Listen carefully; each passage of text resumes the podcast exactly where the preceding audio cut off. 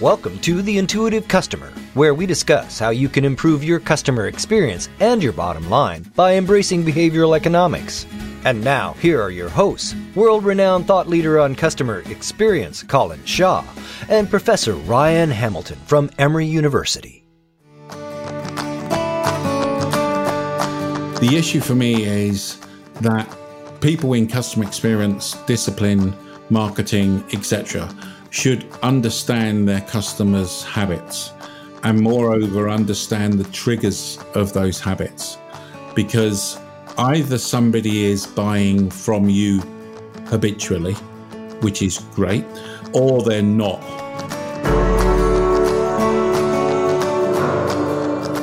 Habits are a result of this process of the mind trying to make things more efficient, make repetitive actions more efficient. That's why habits form. And so you'll sometimes have companies go in and say, oh, well, we want this to become our customer's habitual response. And sometimes that's just not practical.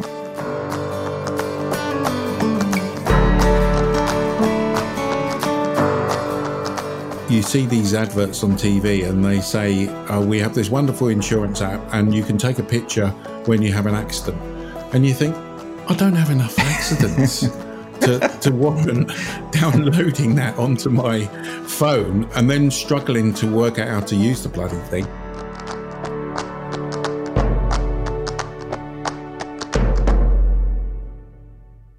So, Ryan, you know that I travel across the pond a lot, and I have this habit. By the pond, I assume you mean Lake Erie? No? Oh. No, I mean the pond in our back garden. Oh, okay.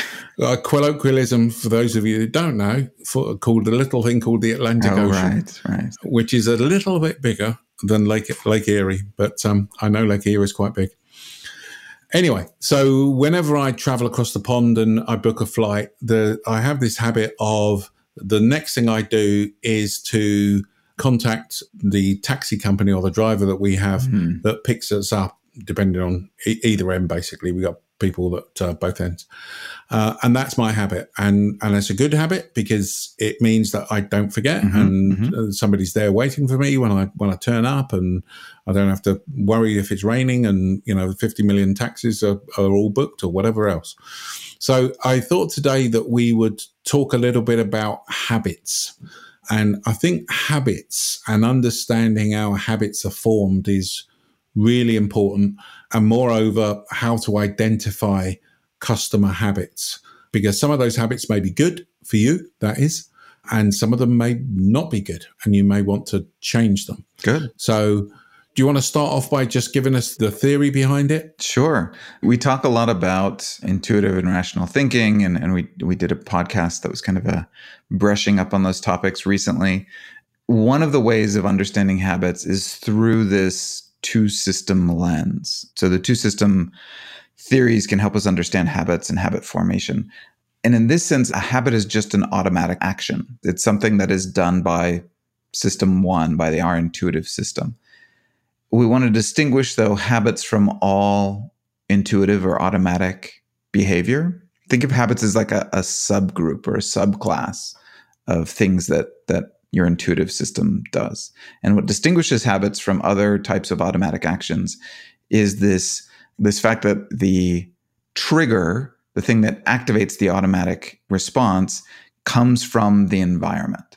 So we walk into an environment, our automatic, our intuitive system sees something specific in the environment and then says, I know it's supposed to happen in response to that. And it spools up this automatic response, this habitual response.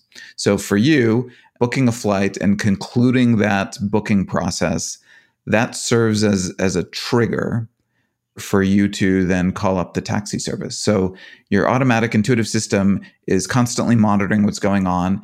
And as you complete the booking process, specifically for international travel, then your intuitive system brings up these memories and brings up these motivations and says, oh, you should now go and book your taxi. Yeah, no, absolutely. And another example, a couple of examples. One is if I'm walking in down Main Street or something and I smell coffee, I immediately go, oh, I would like a coffee. That's right. That'd be nice. And the other one that shows I fly too much, but it's when you're sitting there waiting for your flight to be called, mm-hmm. and then everybody starts standing up yeah. and moving towards the gate. Yeah. It just makes me go, yeah. I need to stand up and go to the gate. But then the rational part of me goes, no, you don't. Just sit here because you're diamond on Delta and you're going to get called up anyway. But so it's interesting that it is these sort of environmental clues that happen. Yeah, and we can distinguish it. So in our podcast where we talked about intuitive and rational thinking, you know, we use the example of driving a car as an example of sometimes being automatic behavior. How sometimes you can pull into your driveway and realize you don't remember the last 20 minutes of driving home from work. That is an automatic and intuitive system one process where that part of your brain takes over and does this task automatically. But I wouldn't characterize that as a habitual response, right? So it's not like getting into the car automatically activates you to do certain things in terms of actually driving the car and proceeding somewhere. That's an automatic response, but I wouldn't necessarily characterize it as habitual. And so I think that's one of the ways to distinguish these things. Is there an external environmental trigger that activates this thing? Yeah, and there are, for me, it's interesting because I've actually started to try to create some habits. Mm-hmm. One of the habits I've tried to create has been around, we've got Alexa dotted around the house now, and Alexa has these now. In fact, I've just realised everybody that's got Alexa machines suddenly is going to be Alexa's going to be answering saying, "Hello, can I help you?" So my apologies for that. Alexa, subscribe to the Intuitive Customer Podcast.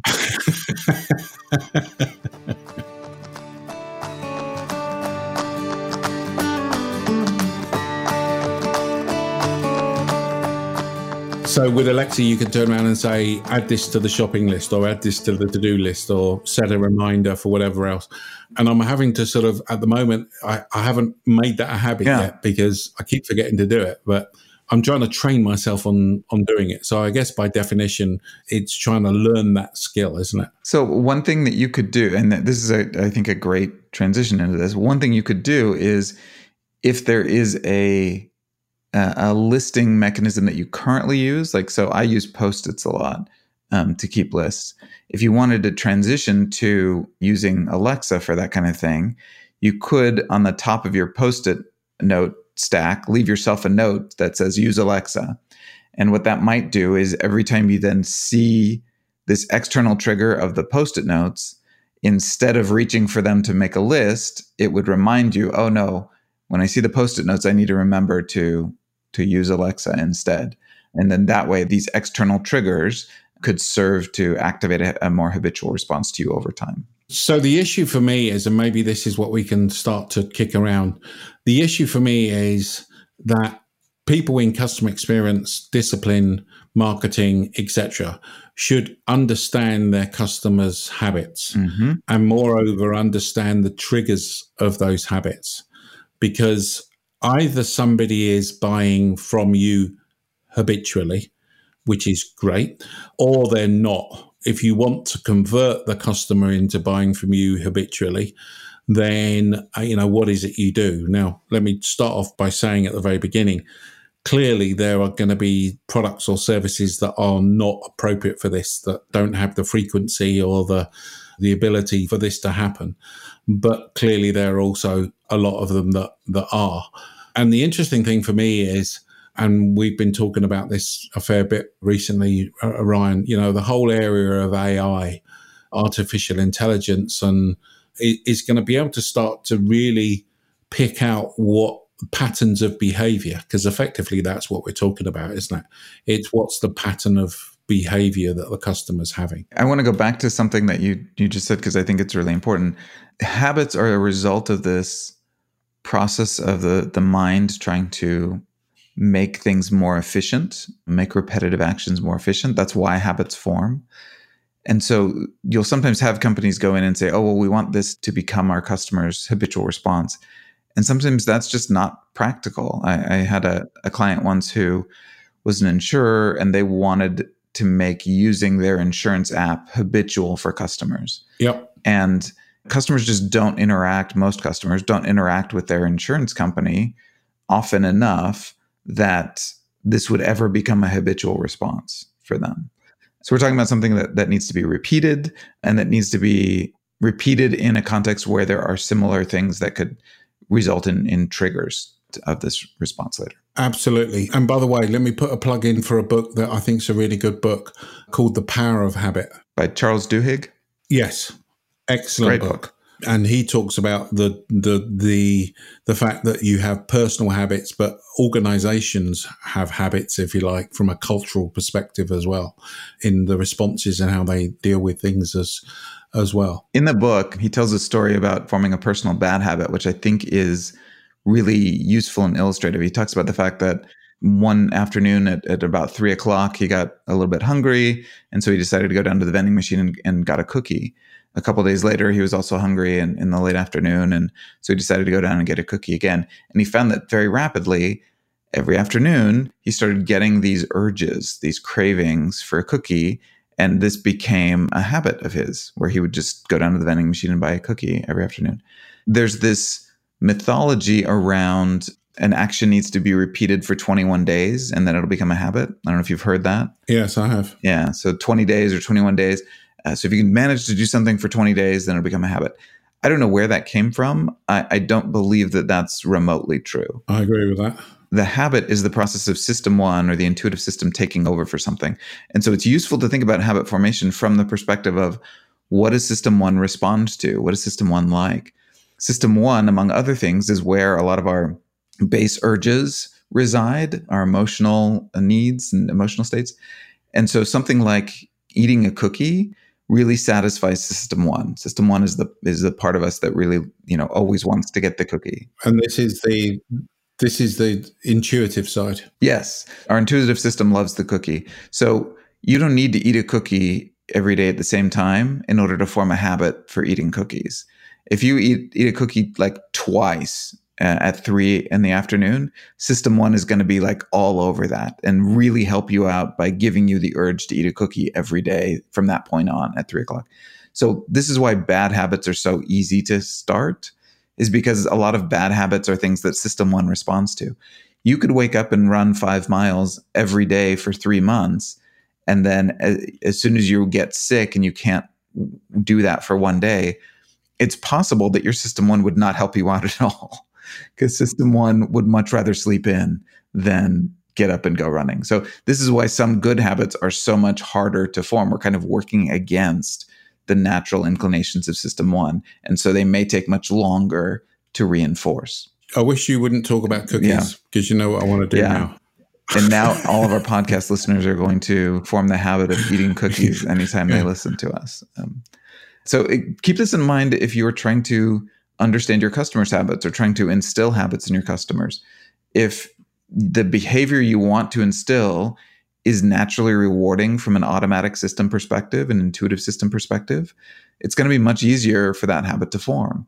If it's not, if it's something that's much more rational or more involved, or that works against kind of your short-term pleasure or gain, that's going to be a much, much harder habit to form. Using an insurance app, there's not a lot of system one appeal in that. Training your frontline team on how to create memories in your customers by evoking their emotions. Beyond Philosophy's unique and proven training methodology, Memory Maker Training.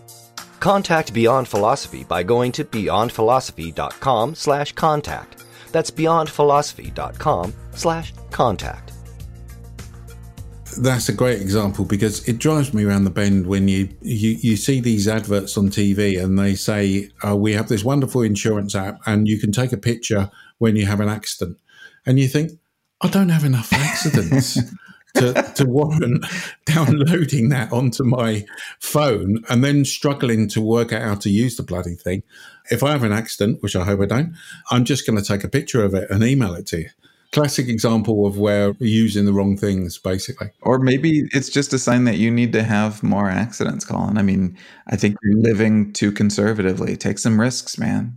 Drive fast. I know. I think you're right there. So what about the whole area of how to sort of break into these habits.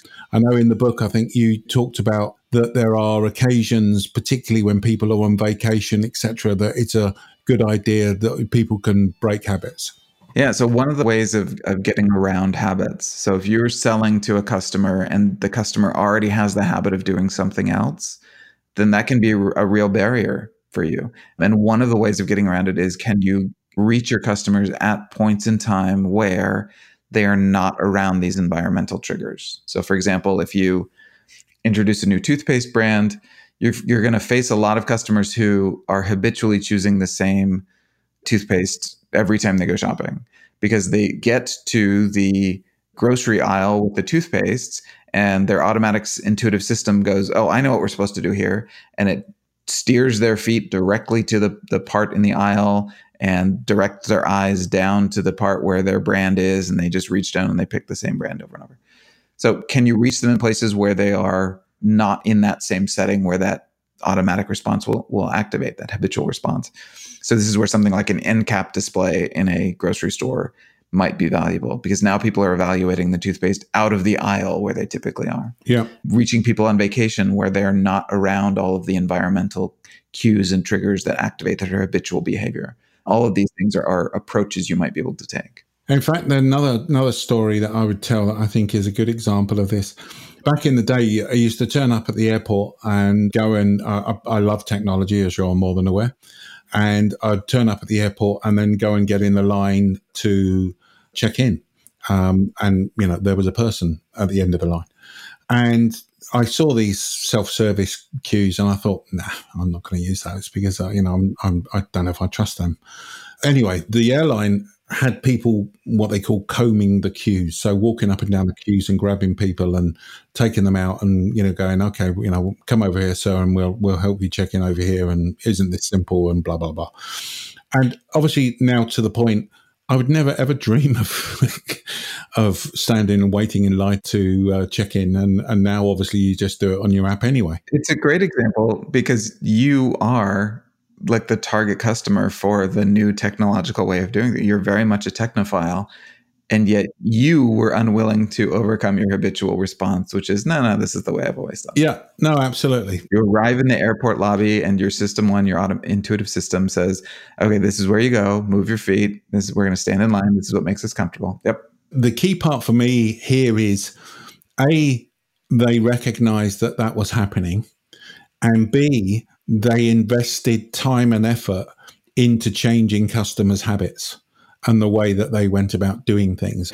And I think that too many organizations put in place change, particularly in this whole area of digital transformation and everything else now, and fail to realize there's a re-education of customers that need to happen. If they want that investment in the digital transformation and the new way of doing things, they've got to actually make some investment, not just in the technology, but in the creation of some new habits with customers as well. It's a great point. In the face of habits, being better is not enough. You need to break down those habits. On the other hand, if you can get the customer to form new habits, and clearly, this is not exploitative. It's obviously better for Delta if people use the self-service kiosks, because that's more efficient and less costly. But most customers, not everybody, but most customers genuinely also appreciate, being able to go through the process quicker and easier and not having to kind of interact with as many employees in order to get it done. So it's better all around, but it's being impeded by this well-ingrained habitual behavior. So what are your plans to overcome the habit? It's not enough for better technology. How are you also going to overcome the habit?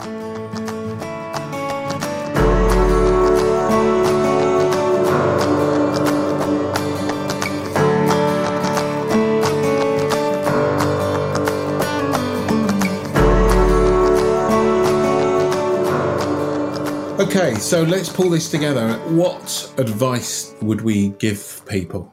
So the first thing for me is the important thing here is in identifying, you've got to identify the habit.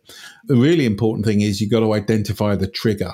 So go back to what Ryan said earlier, which is what's the sort of environmental clue that customers that is happening, that the customers then respond with a habit for.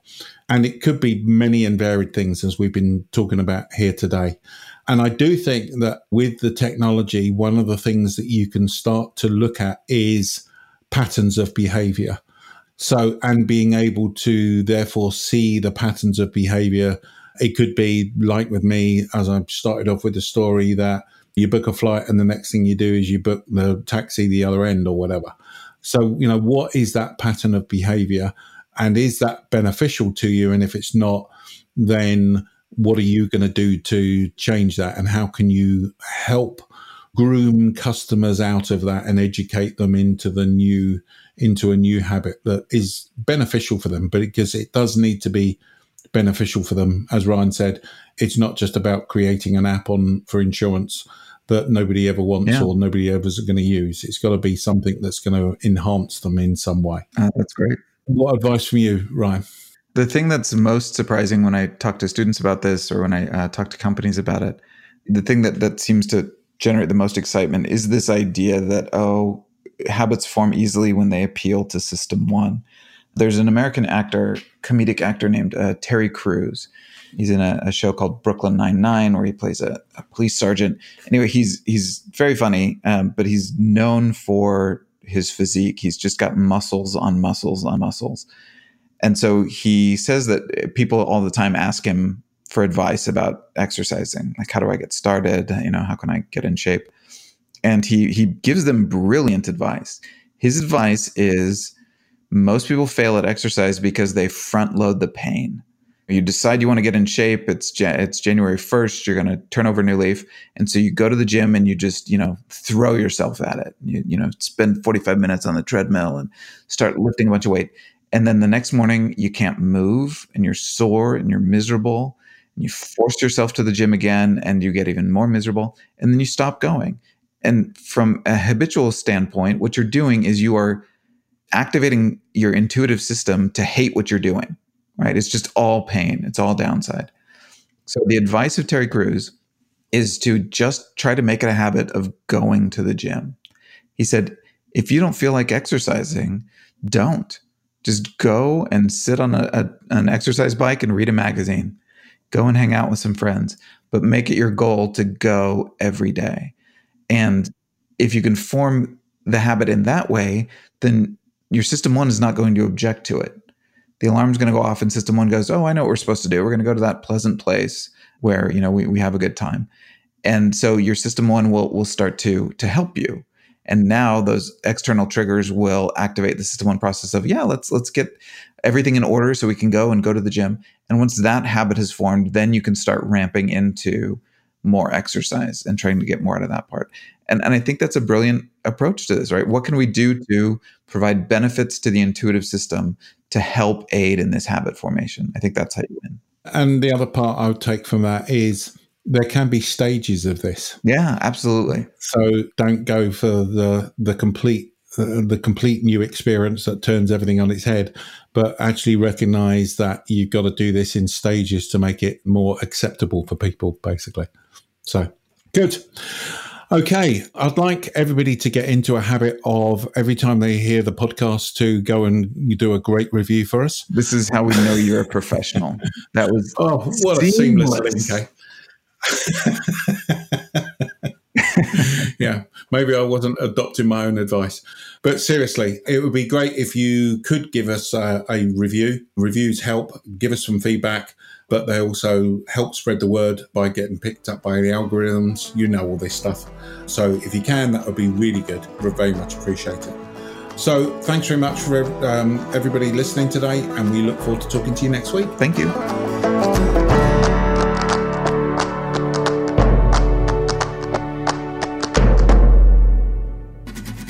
This has been The Intuitive Customer with Colin Shaw and Professor Ryan Hamilton. But it doesn't end here. Just go to beyondphilosophy.com/podcast to find all of our shows, access free tools and resources, and subscribe, won't you? That way you'll never miss a show. That's beyondphilosophy.com/podcast. And we'll talk with you next time on The Intuitive Customer.